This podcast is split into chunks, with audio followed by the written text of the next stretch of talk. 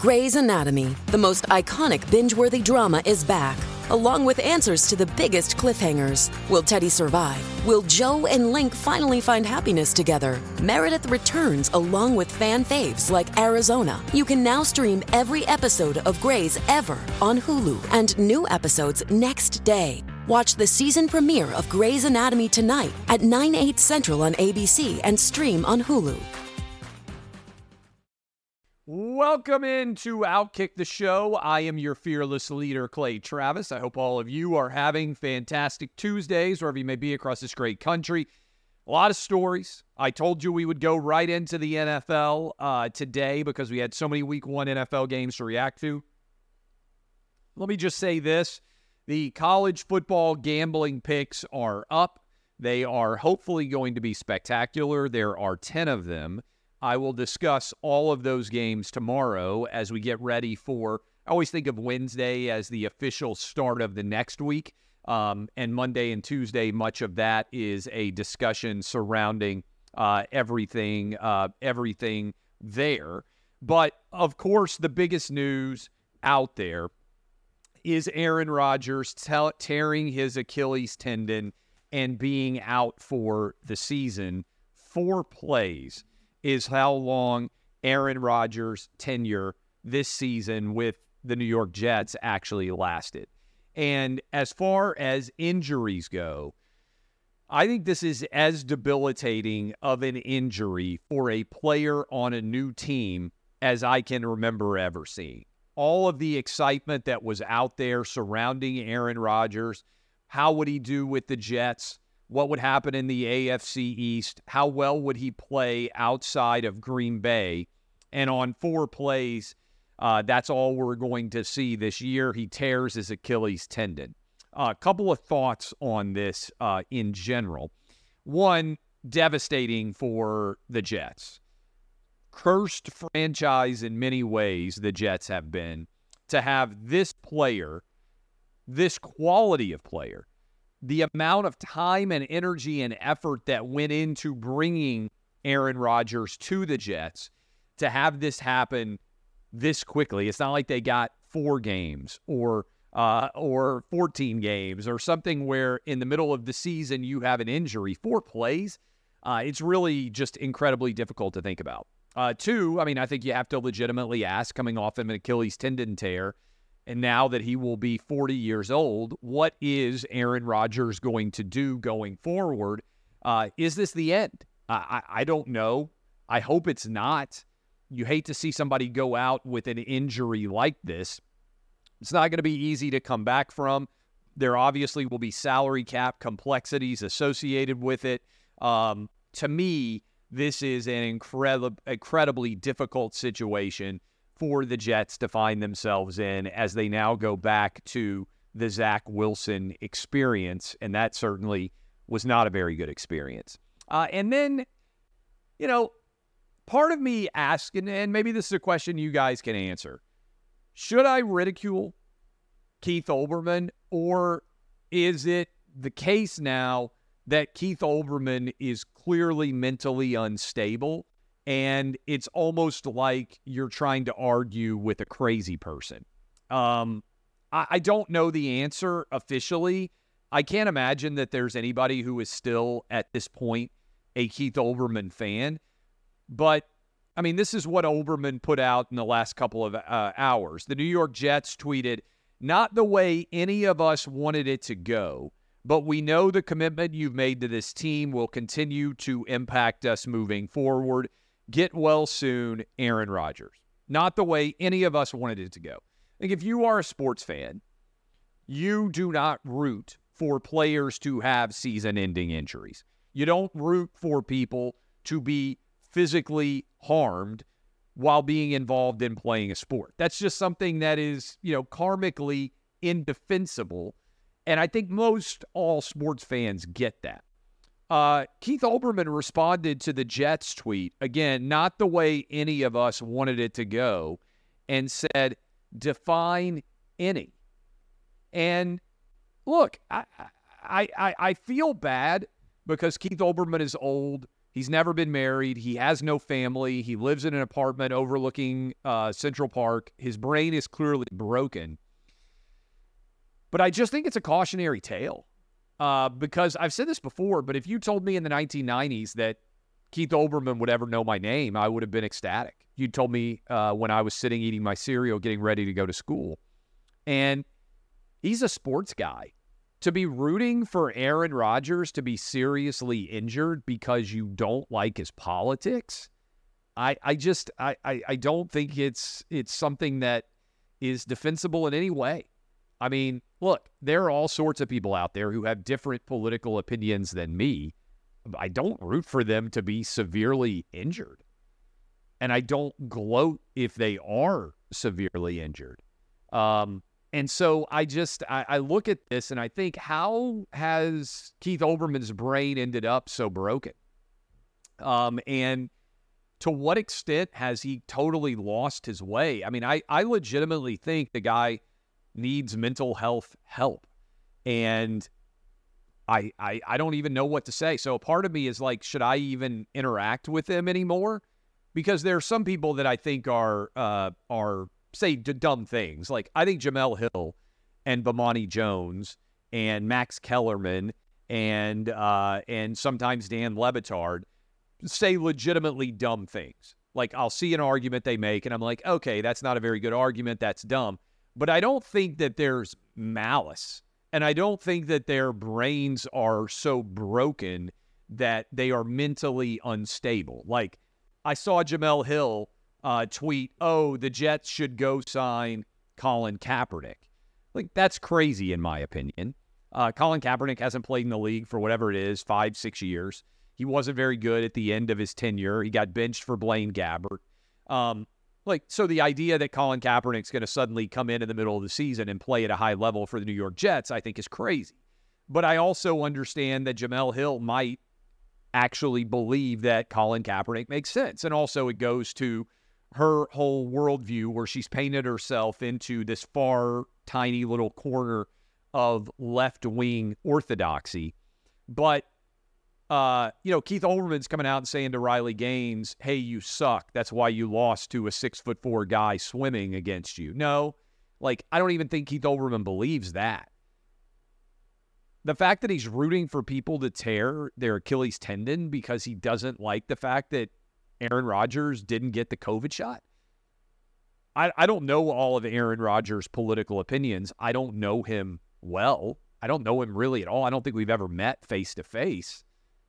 Uh, I, am sure there are lots of political opinions that Aaron Rodgers would have that I would disagree with. And there are all sorts of things that lots of people out there would say uh, politically that I disagree with. I wouldn't want to wish him ill health.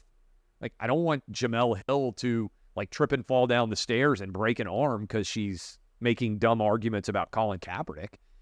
And I don't want Dan Le Batard to have a heart attack uh, because we disagree on uh, whether you know BLM should be on a helmet or not. Right? Like I, I don't know. Maybe maybe maybe people want me to die all the time. I just I don't have a high level of anger in my body. There are lots of things I disagree with, and I get fired up on this show making arguments but I don't bear people ill will. And and I do think that this is maybe what being obsessed with social media can do.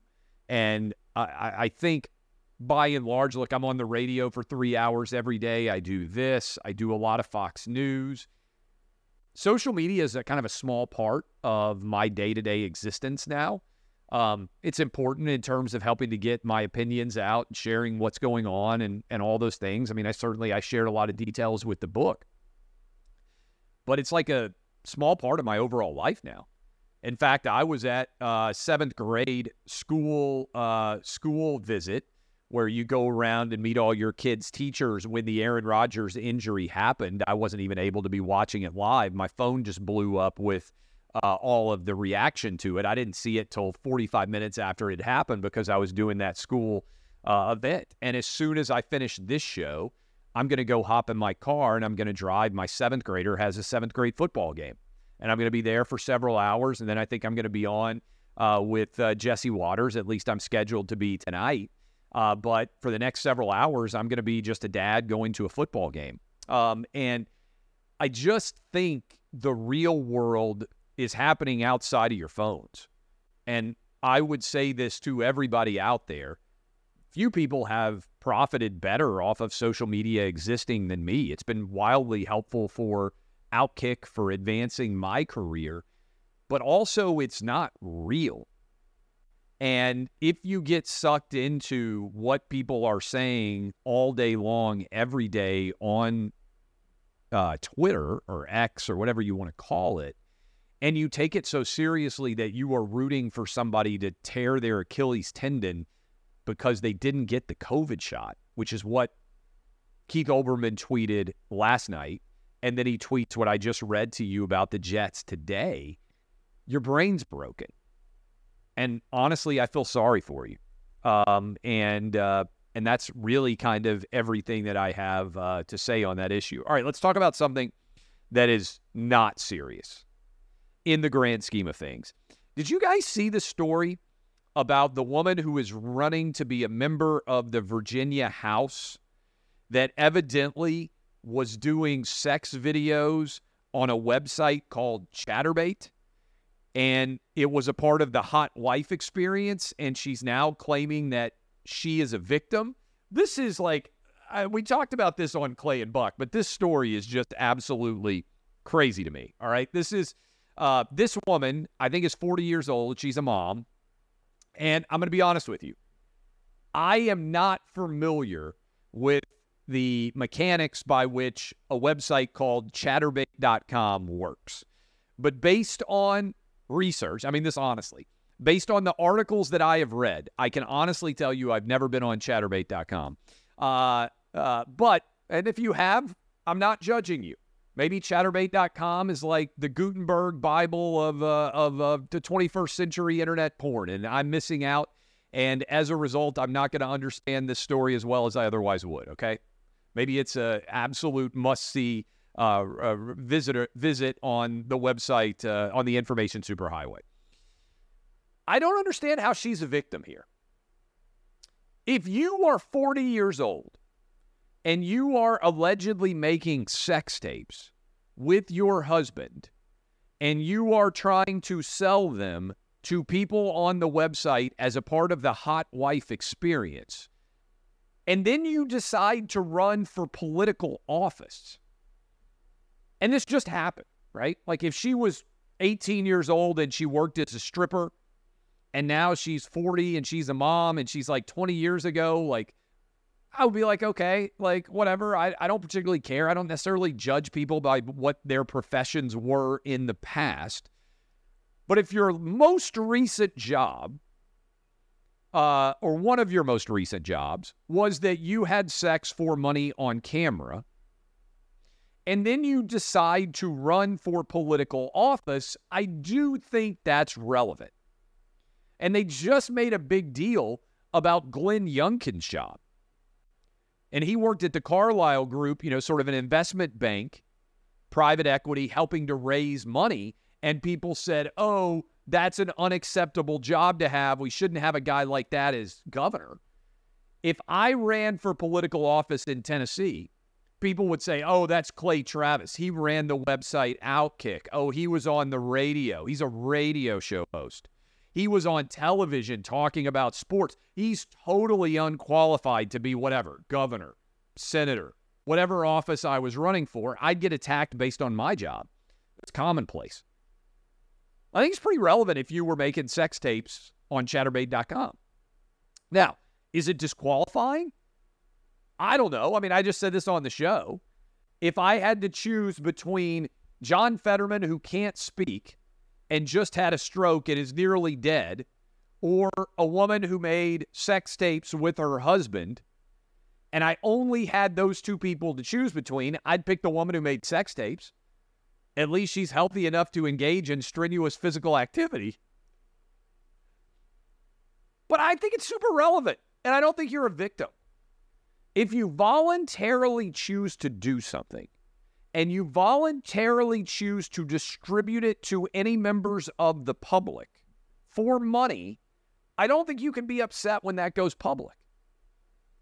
Now, if this had been a private sex tape, and somebody stole it, like the Pamela uh, Pamela Anderson Tommy Lee tape back in the day, or if this tape had been, if this sex act had been recorded between the husband and the wife, and somehow it had accidentally got shared, I would say, yeah, that feels unfair to me. Like that's private life, shouldn't be shared. That feels really uh, deeply uh, uh, uh, invasion of privacy esque, I would be like, okay, yeah, I don't think that should be a factor in whether or not you support someone.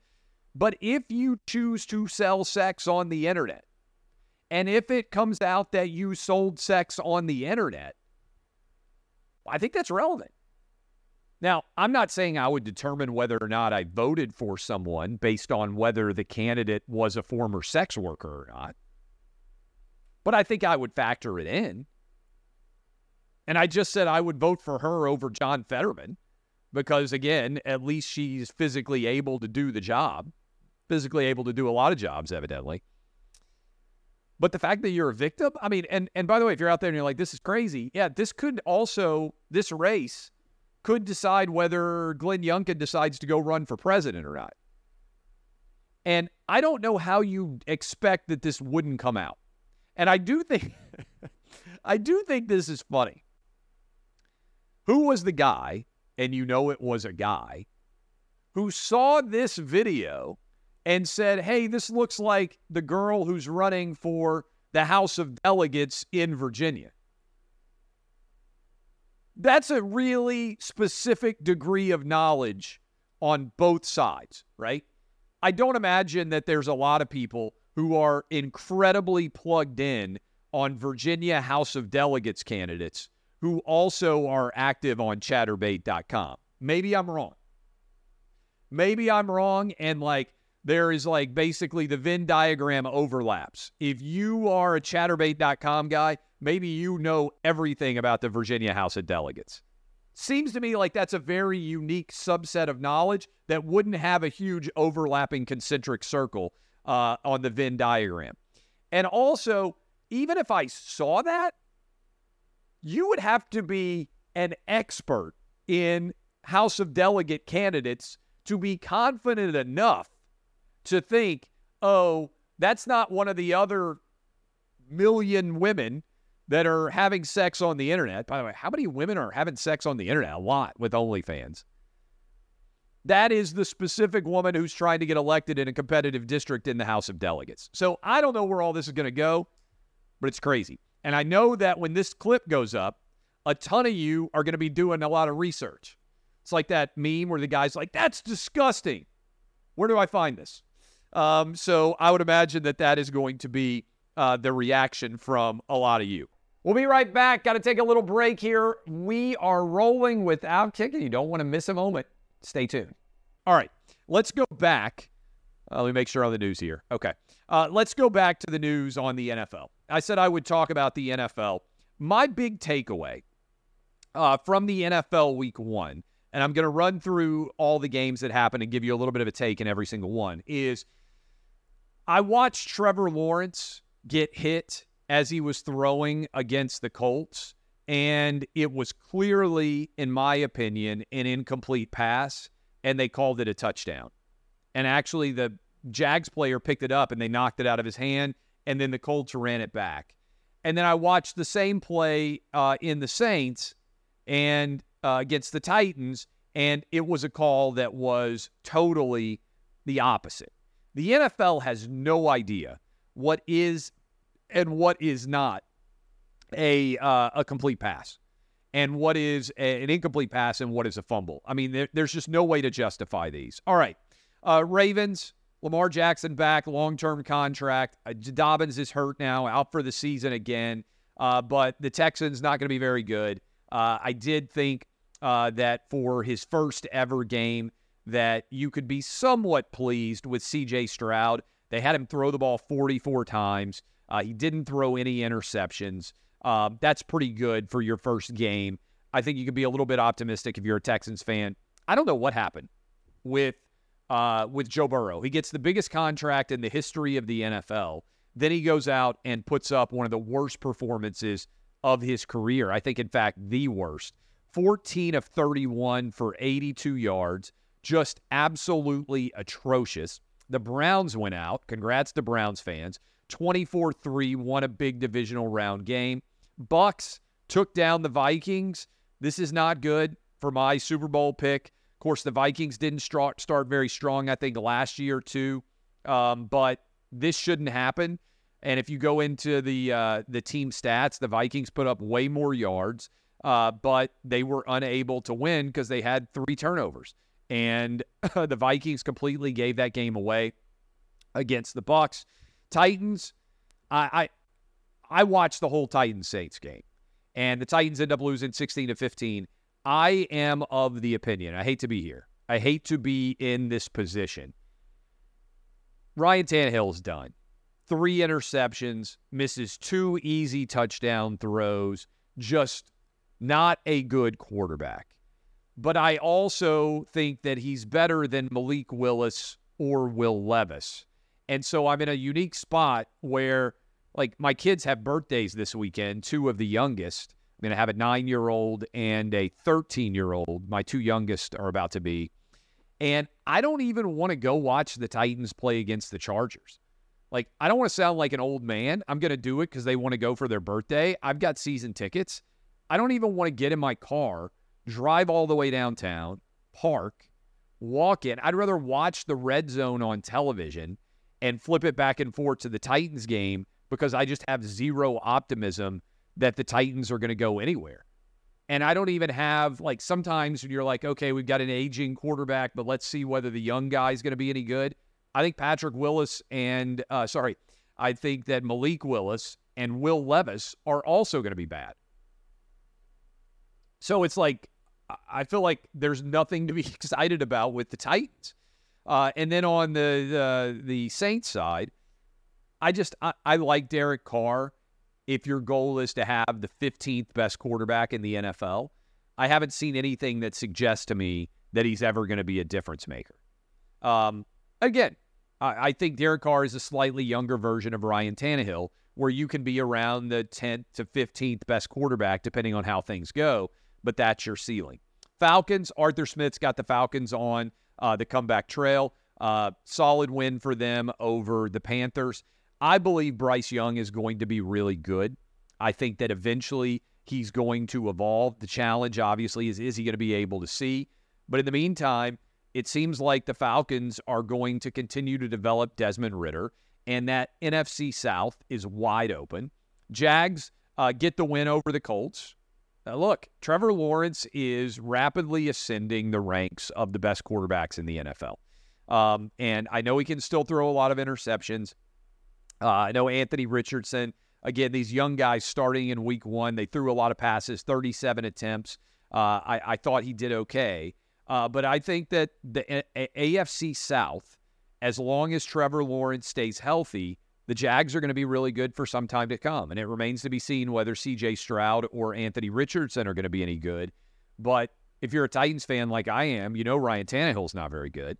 Uh, 49ers, maybe the most impressive win uh, of the week. By the way, we did not have a good gambling week. Went into Pittsburgh and absolutely dominated. I expected for Kenny Pickett to be better than he has been. Brock Purdy continues to win.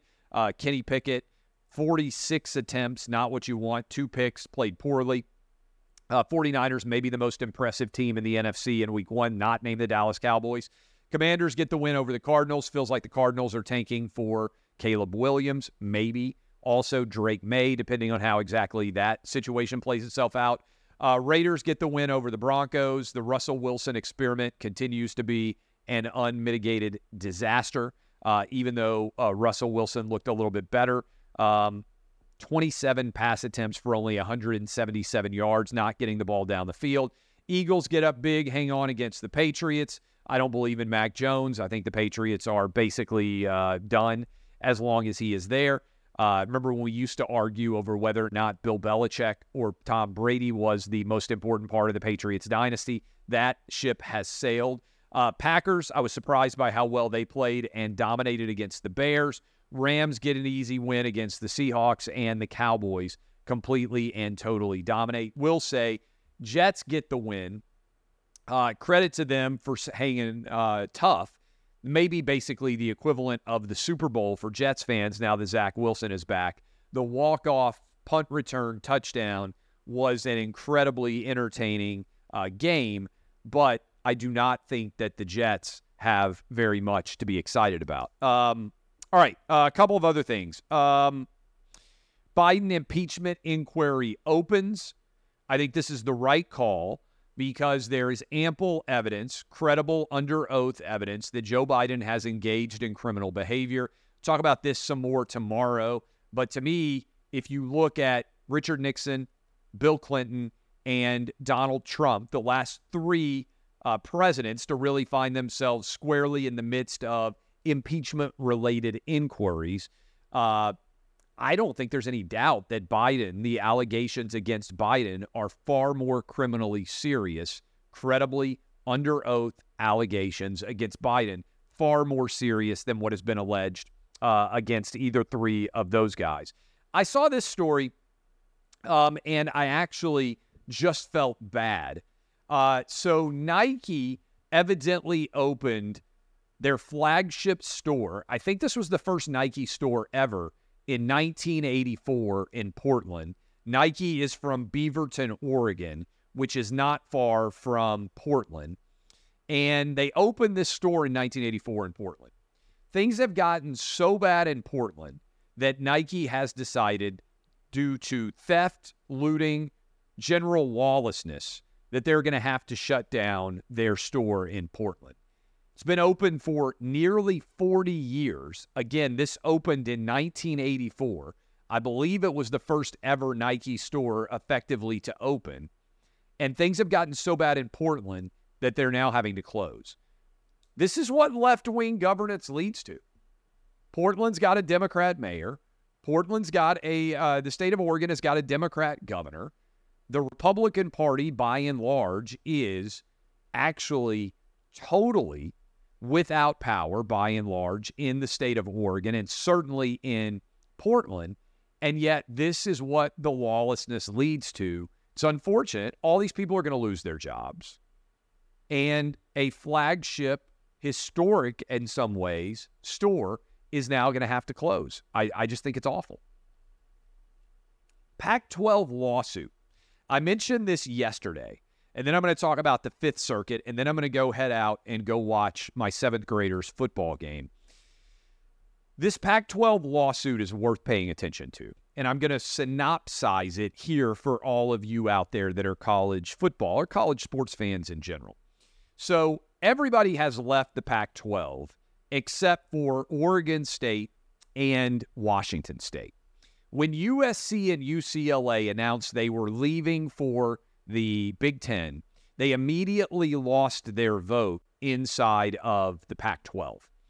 And now that everybody else is leaving, including Stanford and Cal, most uh, recently, that are headed for the ACC, and then obviously you've got Arizona, Arizona State, Utah, and Colorado all headed to the Big 12, and obviously Washington and Oregon to the Big 10, and we already mentioned USC and UCLA headed to the Big 10. You only have two schools left Oregon State and Washington State.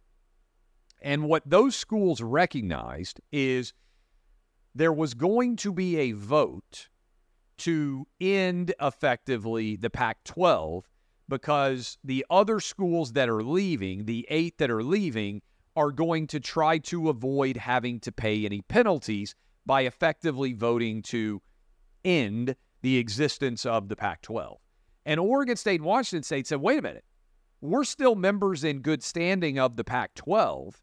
And just like we set the precedent of kicking USC and UCLA out, we're not going to allow you to destroy the existence of the Pac 12 on your way out of the conference. So, you other eight remaining schools are not going to get a free pass here. You're not going to get the opportunity to disband the Pac 12 and leave us with nothing.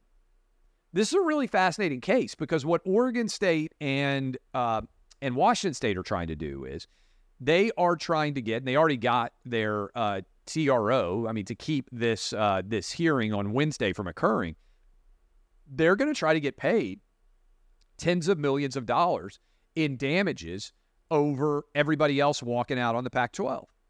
And I think they have potentially a compelling legal case because I'm sure there were some bylaws violated, considering that these schools are still under existing contracts and in a contractual relationship together. There may have been a breach of a fiduciary duty. They may well have been uh, tortious interfe- interference with existing contracts. Uh, there may be claims against all eight schools. There may be claims against the different television networks for the decisions that they have made. Um, and if I'm Oregon State and I'm Washington State, I'm trying to get as much money and just totally bollocks up the departure in the Pac 12 situation as I can. And I think potentially, especially given where they have decided to locate the lawsuit, do you think there might be? I believe this lawsuit is in Washington, but if it's not, it's in Corvallis. I can't remember which which location. It's either Corvallis or Pullman. You think that might be a pretty good jury pool in the event that you get in front of a jury with different claims relating to the Pac 12's dissolution? Do you think there might be people in Pullman, people in Corvallis who want to sick it to the remainder of the Pac 12 schools for kicking Oregon State and Washington State to the curb? This is, I think, a really compelling case. And if you're interested in sports law, I'd be reading every filing in this case because there's a lot of different fascinating aspects associated with it. Just put a pen in this one and pay attention to how it's going. And let me say here, uh, legal issues again. Yesterday, I went off on the Mel Tucker situation. Um, and I would reinforce that. After I did the show, Mel Tucker put out a statement, his attorneys did. And the only thing I would add to all of the arguments that I made yesterday, and I would encourage you all to go back and listen to that, uh, again, 27 phone calls, average length of 30 plus minutes between Mel Tucker and Brenda Tracy, this woman. Uh, the night that they had the phone sex call, it went on for 36 minutes. Only information that is new uh, in that letter that came out is that Brenda Tracy, a couple of months after the phone sex incident, evidently texted to uh, to Mel uh, Tucker, um, Happy Father's Day. And so my question, remember Brenda Tracy said, "Oh, I was panicked. I couldn't hang up on the phone. That's why I was like it was non-consensual phone sex." And I'm like, "How in the world does that actually happen?" The other thing I would say about this is why did she send him a text message saying Happy Father's Day 2 months after that incident if she was truly so horribly uh, traumatized by what happened on that phone call. She liked him. She thought that there might be a future for them. And when he cut it off, she decided to go scorched earth. That's the only aspect of this story that actually lines up. And again, I would encourage you to go listen to yesterday's discussion. There are lots of cowards in sports media just because a lot of people won't talk about this because they're afraid that they're going to end up being targets. Uh, finally, um, and, and and I do think this is uh, uh, this is important. Friday evening, the Fifth Circuit came out with a ruling. Uh, you'll remember on July 4th, a Louisiana district federal district court judge named Judge Doughty put out a ruling which was incredible in its scope, magnitude, and importance, saying, "Hey, the Biden administration violated the First Amendment by using big tech companies to do what the federal government itself could not have done. And basically, the easy way to understand this is the federal government can't deputize people to violate the Constitution when it otherwise could not do it, right? So the federal government cannot clearly restrict your First Amendment speech. That's what the First Amendment says. But the federal government also can't go to uh, big tech companies and coerce them to threaten your First Amendment beliefs either, because then you're effectively deputizing uh, a uh, private company, you know, big tech company, Facebook, Twitter, uh, Instagram, YouTube, Google, whatever it is, they can't then use that power that they don't have and force some other company to do it. You can't basically shift uh, the, uh, the the power to someone else. That's a violation too. That coercion is a violation itself. Fifth Circuit endorsed almost the entire ruling, and this is big because the Biden administration has now been found to have directly uh, attempted to censor political opposition.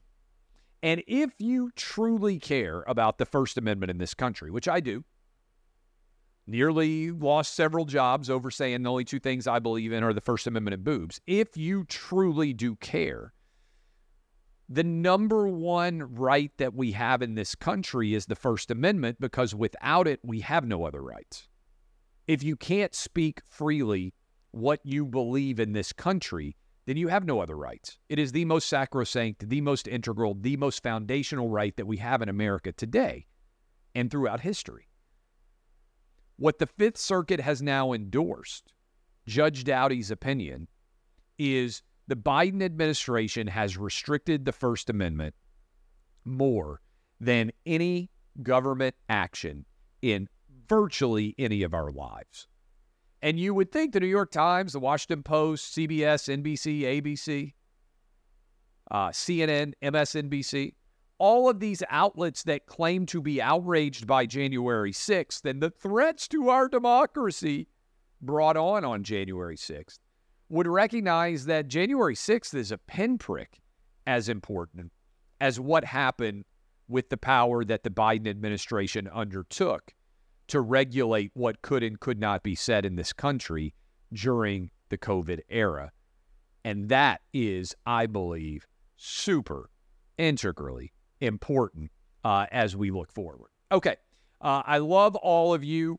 DBAP, unless you need to SBAP, go read that Fifth Circuit opinion um, and understand that it may well be headed to the Supreme Court and it may well be the most consequential First Amendment uh, lawsuit of uh, of any of our lives, really. Uh, at least if you're around my age.